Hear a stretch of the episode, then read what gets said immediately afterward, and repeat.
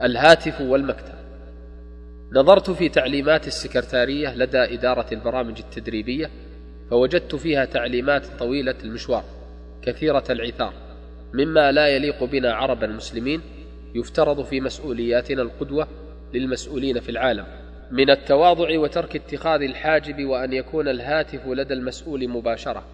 هذا على وجه العموم أما خواص المسؤولين في مواقع عامة فلا يسعهم إلا أن يكون الهاتف بواسطة حتى يصفي المهم منها فيمكنه من الاتصال ويصرف الاتصالات الغثائية أو التي يمكن أن يوجه أصحابها إلى جهة ثانية لإنهاء مطالبهم دون اللجوء إلى ذلك المسؤول. والعمدة هنا رعاية الأصلح وكلما ابتعد المسؤول عن إحاطة نفسه بهالة فهو أولى وأسعد له وأنجح وحري أن يسدد الله عمله.